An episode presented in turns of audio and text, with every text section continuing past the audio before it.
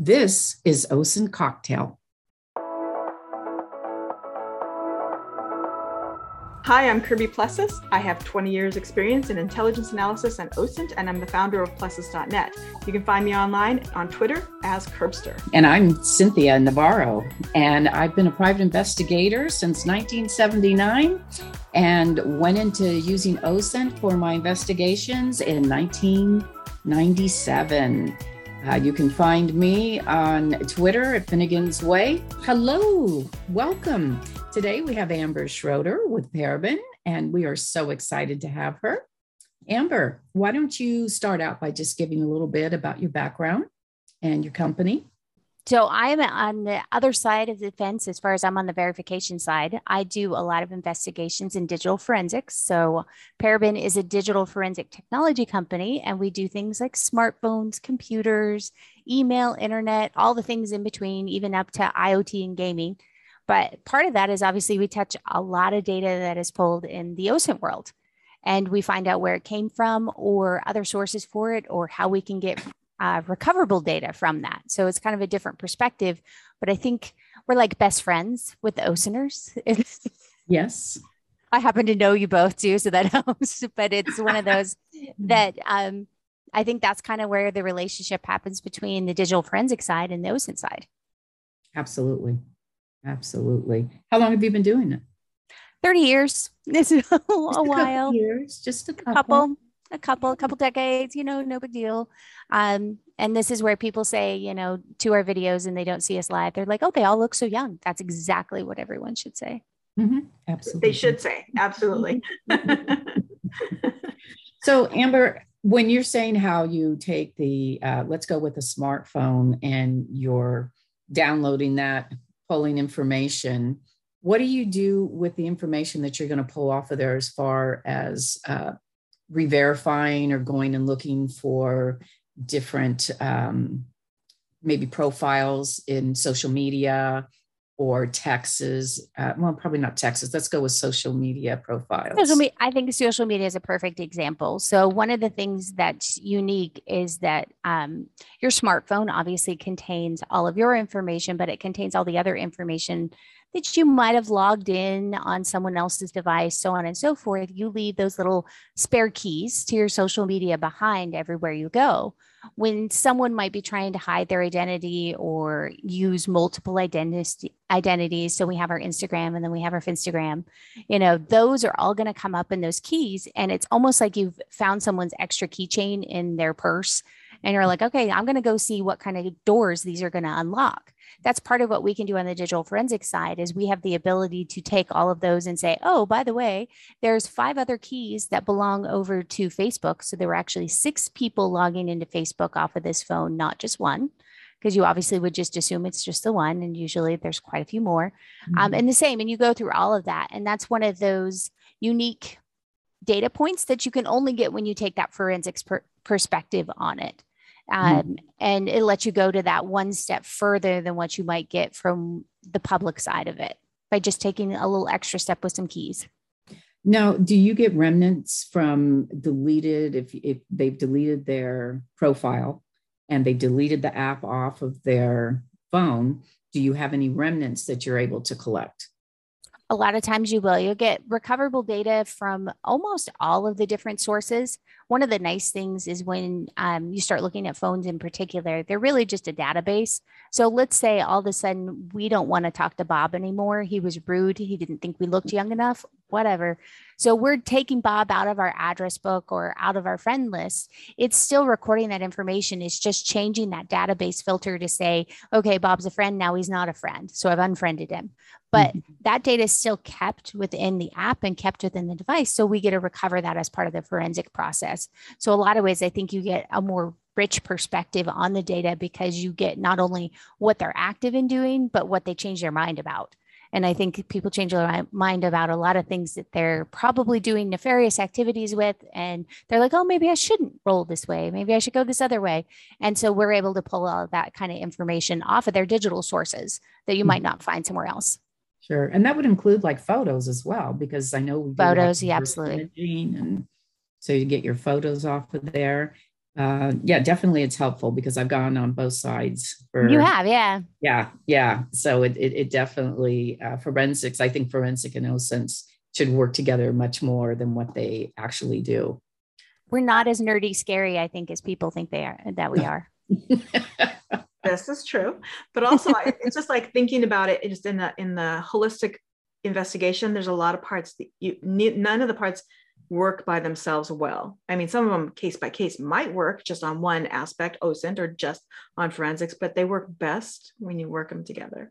Yeah, yeah. I've definitely learned um, by being part of the OSINT community and, and going to Osmosis as many years as I have, I've learned a new perspective on how I should look at my investigation that says, hey, maybe there is that one more piece of data out there that I could be missing if I just, you know, use a different engine, find a different method to capture it than what are my traditional methods. Mm-hmm. And it's gone so much better for me because I don't feel like, you always, as an investigator, I think, feel like you might be missing something. There's always that little bit of doubt that you go, oh, I'm close, but do I have it all? Yeah. And it's made it so I feel like I definitely have all of it. Like, I'm like, there's no way I'm missing something at this point. I feel more confident in my investigation because I've taken both perspectives on it. And it, it does make a, a huge difference. Forensics, you're going to use a lot more tools than I'm all about tools. I know. I was just going to say, in fact, you create your own tools. So this podcast is all about the tools. What tools can we share with each other? So one thing I want to ask you first is, let's talk about your tools. So when we talk about my tools, obviously I have I have one platform that goes through and does all the different types of data. So I've learned as I've been in an industry longer and longer that I have a hard time switching back and forth between too many pieces of tools because I can't remember how to run them all when you start getting into data deep dives. So I liked having them all together. So I'll pull in computer information, I'll pull in smartphone information, and then I might add in information I get from their social media, but then I can look at it all comprehensively. And that was kind of my objective, trying for that three sixty approach to someone's investigation instead of just, you know, half. Um, so ours is called the E three Platform. Um, it's Electronic Evidence Examiner. And yeah, we do anything from capturing from phones, IoT, um, social media, to computers, to gaming systems. That's a new area that has really risen high on my priority list um, after COVID's happened, because a lot of people, that's their escape and they spend a long time in there. Yeah. Yeah, that's for sure. So you can actually go uh, from their phone and getting information and then go up to the cloud and download mm-hmm. some information on them as well, correct? Yep. And then you can also pull in information. Again, a technology platform, and I think this is the best part about tools, is they're really just designed to make our lives easier. They're mm-hmm. never going to replace us as the investigator in the chair. We need sure. to be able to make sense of it. But um, uh, one of my favorite data sources that is, I think, being neglected a little bit is if I'm working consent with someone, then I immediately have them pull all their compliance archives. The world of privacy has ended up giving us a ton of more data, and it's fantastic if you're doing an investigation because you get more than you'll even get in a subpoena request. And mm-hmm. just by asking for a compliance archive instead, changing the type of data you're requesting. Mm-hmm. And then you can put it in a platform and review it. We we accept those all in E three, of course, because again, I think it's a huge piece of data that's getting neglected. Can yes. you describe what the compliance data would be? So I, I was actually just pulling this on some of my other accounts this morning.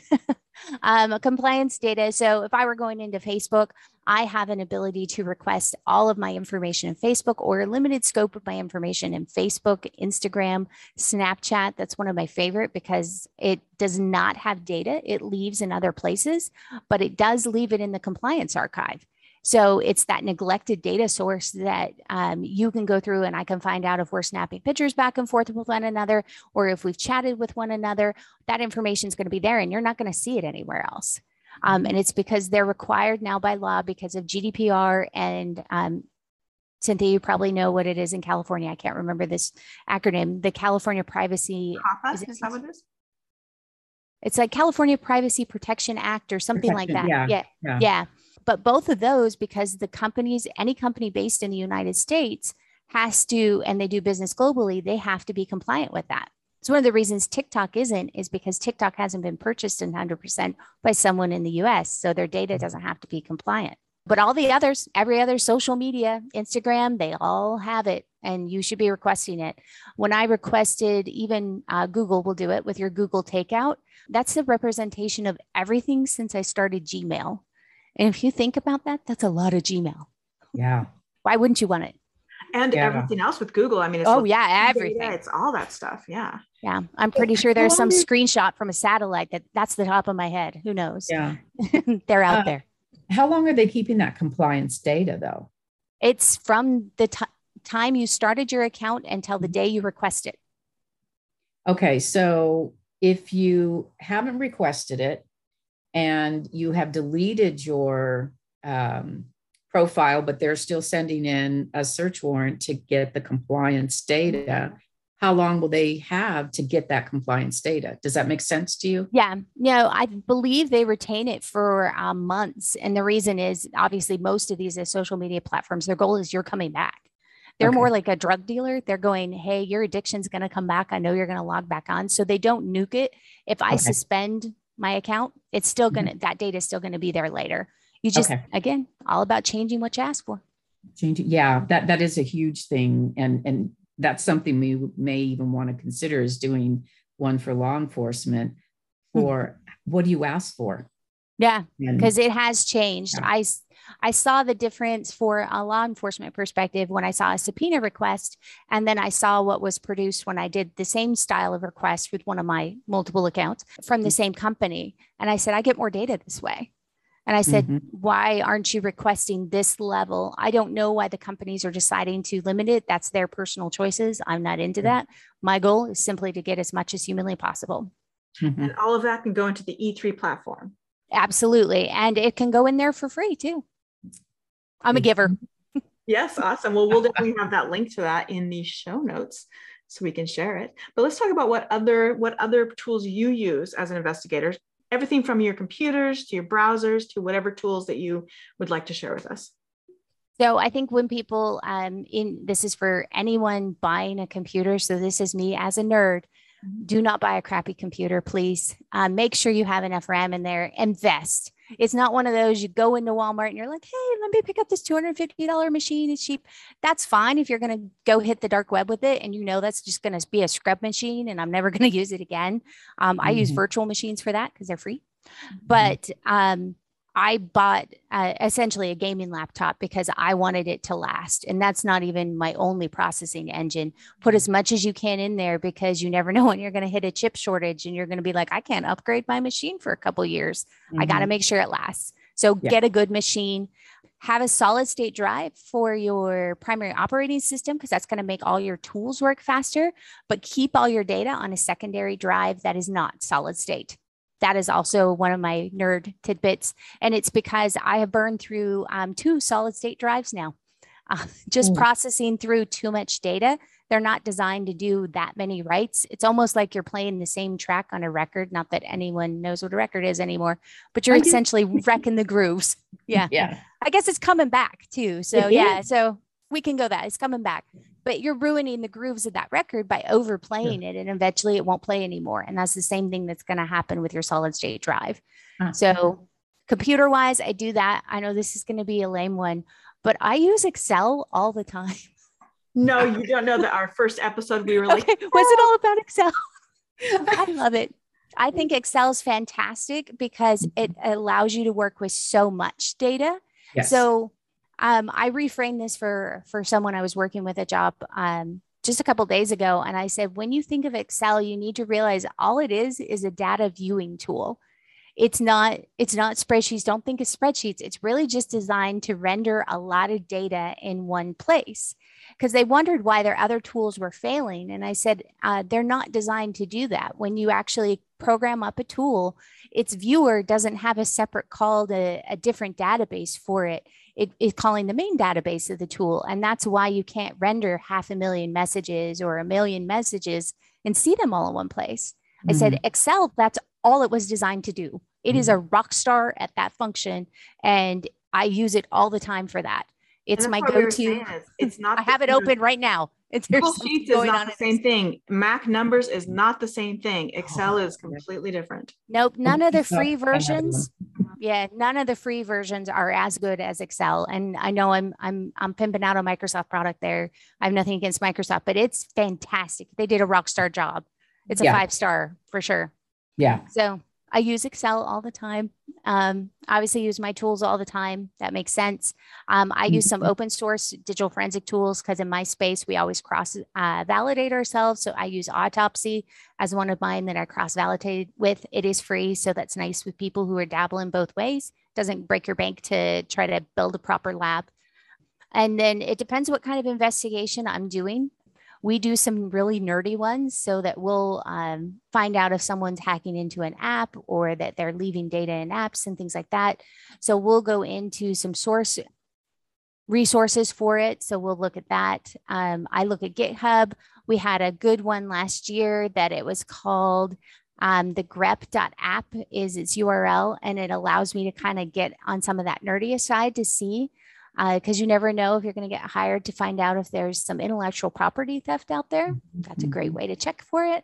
Yep. Stuff like that. And again, we're, we're, our two spaces are best friends to each other. So we're talking about everything as we go back and forth. It's, it's no longer we're distant cousins. We're now best friends. And the grep dot app, that was the one that won the Tool of the Year at Osmosis yeah. on this uh, past fall. Mm-hmm. Yep. And it was a great free tool that I don't think a lot of people knew about. And I'm like, this is one I really like. So. Okay. Do me a favor. Spell that for me. Spell it for you. Mm-hmm. It's grep. So G R E P dot A P P. Okay. You're asking a, a dyslexic person to spell out loud. I'm like, yes. Thanks. Right here. That's me. Yeah. Huge resource there. Um, I love all of those. And I'm also really big on visuals. Uh, when my clients want to see things, I make sure I have fantastic reports because that's going to show that I did a fantastic job. Um, and they're happier to pay me for my fantastic work with that. And so um, I also use Snagit. It's my favorite screen capture tool. It. Yes. I know. I can shoot I a video for him. I can take it. And that's what I'll yeah. be using for this, mm-hmm. even to edit the podcast. I'll just use the audio capabilities there. Mm-hmm. Yeah. Yep. Nope. And you should be familiar with those because you never know when you're going to have to produce something. Or um, Camtasia, I've used to actually recover data out of videos because it does have such great sound capabilities in it.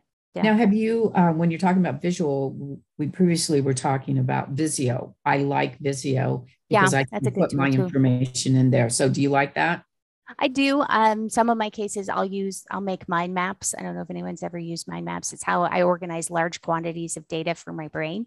So I'm a big fan of that. And mm-hmm. I also go old school. If you could see down on my desk, you would see a pile of sticky notes. And I literally move them around in a little grid based on where I am, just to make sure I'm not missing someone. I do probably look a little bit like that crazy person you see in the movies, but it helps me keep track. I'm a visual person. I'm a visual learner. So yeah, that's me. A lot of yeah. people, when you give them reports, the visual helps them understand it too. Yeah. Mm-hmm. Especially when it's a really complex thing or it goes a lot of jumps that they're mm-hmm. like, whoa, what happened? You lost me there. And so yeah. that's part of what I found to be really helpful. How about browser setups? We were talking about that amongst ourselves. Like what browser do you use? Is there anything special you do to it? Um, I, uh, so I have a company policy on what browser we use. So I have that. Um, when I'm doing other things, I try to also kind of verge off. So I'll pull up um, DuckDuckGo, I'll pull up uh, Dolphin, I'll pull up Opera. It depends what I'm looking on. I know some of them are weird, but I also like to see what type of different perspective they give me if I'm doing an investigation, because they don't all work off of a Google algorithm. And I think that's an important aspect to keep in mind, because you will get different data. Okay. So what is your hard line within your business of what people can use? They're only allowed to use Chrome. And okay. I, I, I can feel people flipping off the video right now. I get it. Um, however, when you're trying to manage a company and you're trying to manage the security policies of the company by forcing them into Chrome, I have the easiest audit capabilities of what they're doing. Mm-hmm. So that is why I selected Chrome for an internal choice. There is a reason. I knew people were like, "Oh, Chrome." Yeah, yeah. I get it. Well, you know what? We we were talking about how we what we use as well, and I think that Cynthia and I were both like, we use like whatever, but we were talking mostly about Chrome and Firefox. And so mm-hmm. I tend to like per personally, I don't manage that many people. So I don't feel like I need to have that much auditability. Mm. So that might be the difference here. Whereas I'll use Firefox, I'll secure, like lock it down, and then I'll have Chrome be a little loosey-goosey. Yeah, because it is a loosey-goosey, but part of the advantage is your audit capability of yeah. it. It does leave a lot of good information for me. So um, yeah. that's valuable. I had a, one of my employees at one time steal from me mm-hmm. and they stole intellectual property. And so I was like, oh my goodness, I'm in a live investigation of ourselves.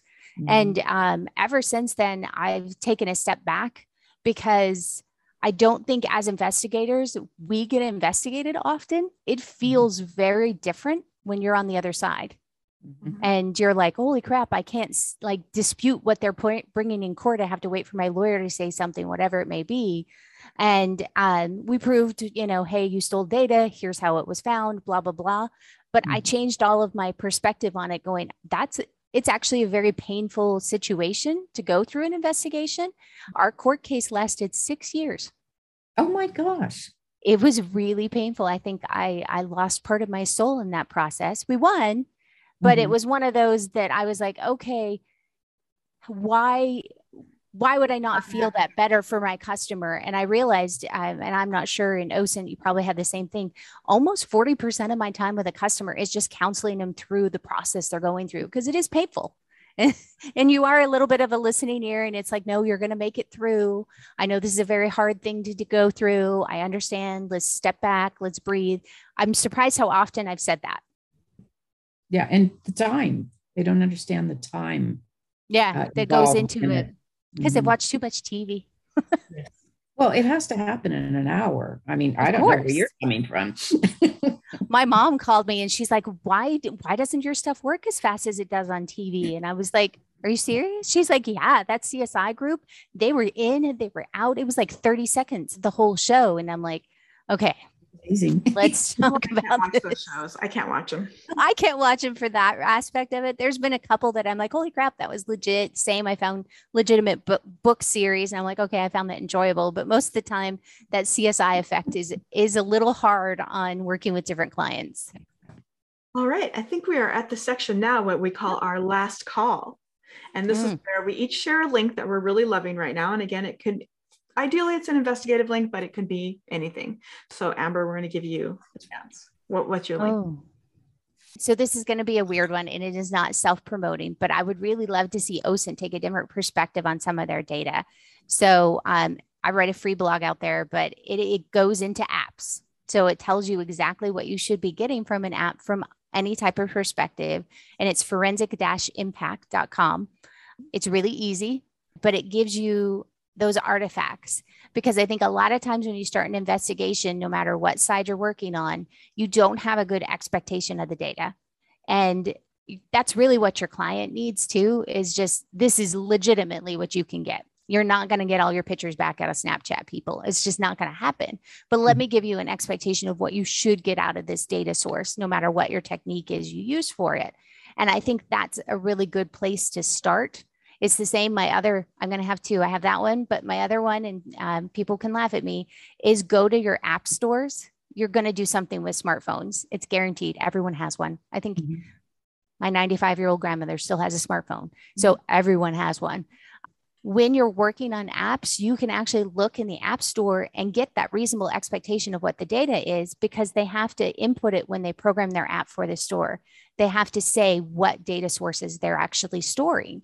And mm-hmm. it's a free resource, and you just have to look depending on what type of device, whether it's Apple or Android, just go to that appropriate app store and it's going to tell you exactly what you should be looking for. And uh, we always love free.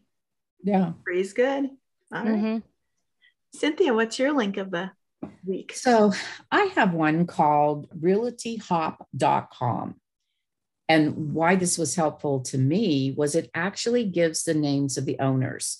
And if you go to a lot of other sites, the owners, you could just never get their names. This one will provide it, like if, and it's all public information. So you're not having to go down to the county records uh, or go online to the county records to try and get information. It's pretty basic. It'll give you either who bought or sold or transferred, uh, the date that it happened, the names of the parties that are involved, It will also give what the mortgage is, which sometimes that's what we want to know if we're doing assets. Uh, so it was accurate from what I could find. I ran a couple of tests on it as well. Uh, so at least at the point from what I've done, and again, it's a new one that I just uh, came across, but that's definitely one. So it's uh, realty hop dot com. Oh, I'm going to write that one down. That's good. Okay, so mine is w m tips dot com slash tools slash I P. Now, this is the website's called Webmaster Tips and Tools, and it's in their tools section, and it's the I P address lookup.